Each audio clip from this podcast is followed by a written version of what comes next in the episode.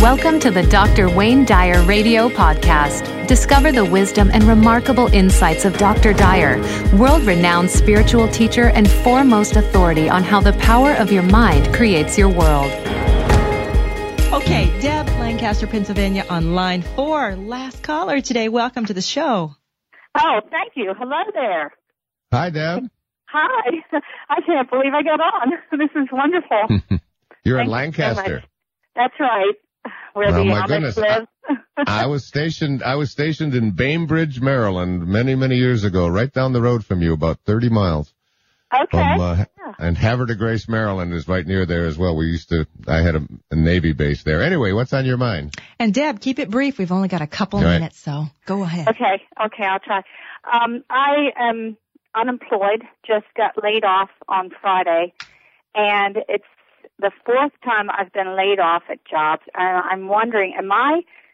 I can't imagine what I'm doing to attract this type of job situation where I'm always getting laid off.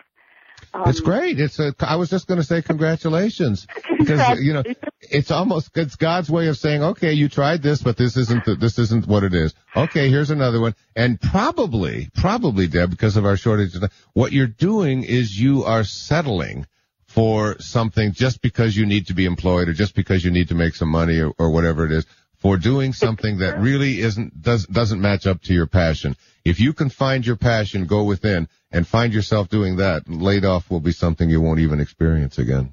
How do you find your passion?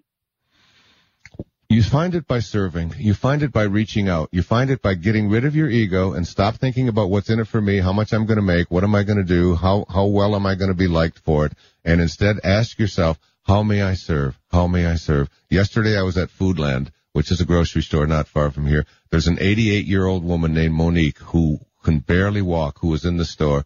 And I realized when I wheeled her all the way home in the rain and took her back to her apartment and helped clean up her apartment yesterday morning for almost an hour, this beautiful 88 year old lady that I know my passion. I know my passion. It's not about what's in it for Wayne Dyer. It's about how may I serve. And t- for me, it was yesterday morning, this beautiful 88 year old woman, uh, I was able to just help her just a little bit more. And that made my day and my week. And I'm talking about it now. And I'm saying to you the same thing to you.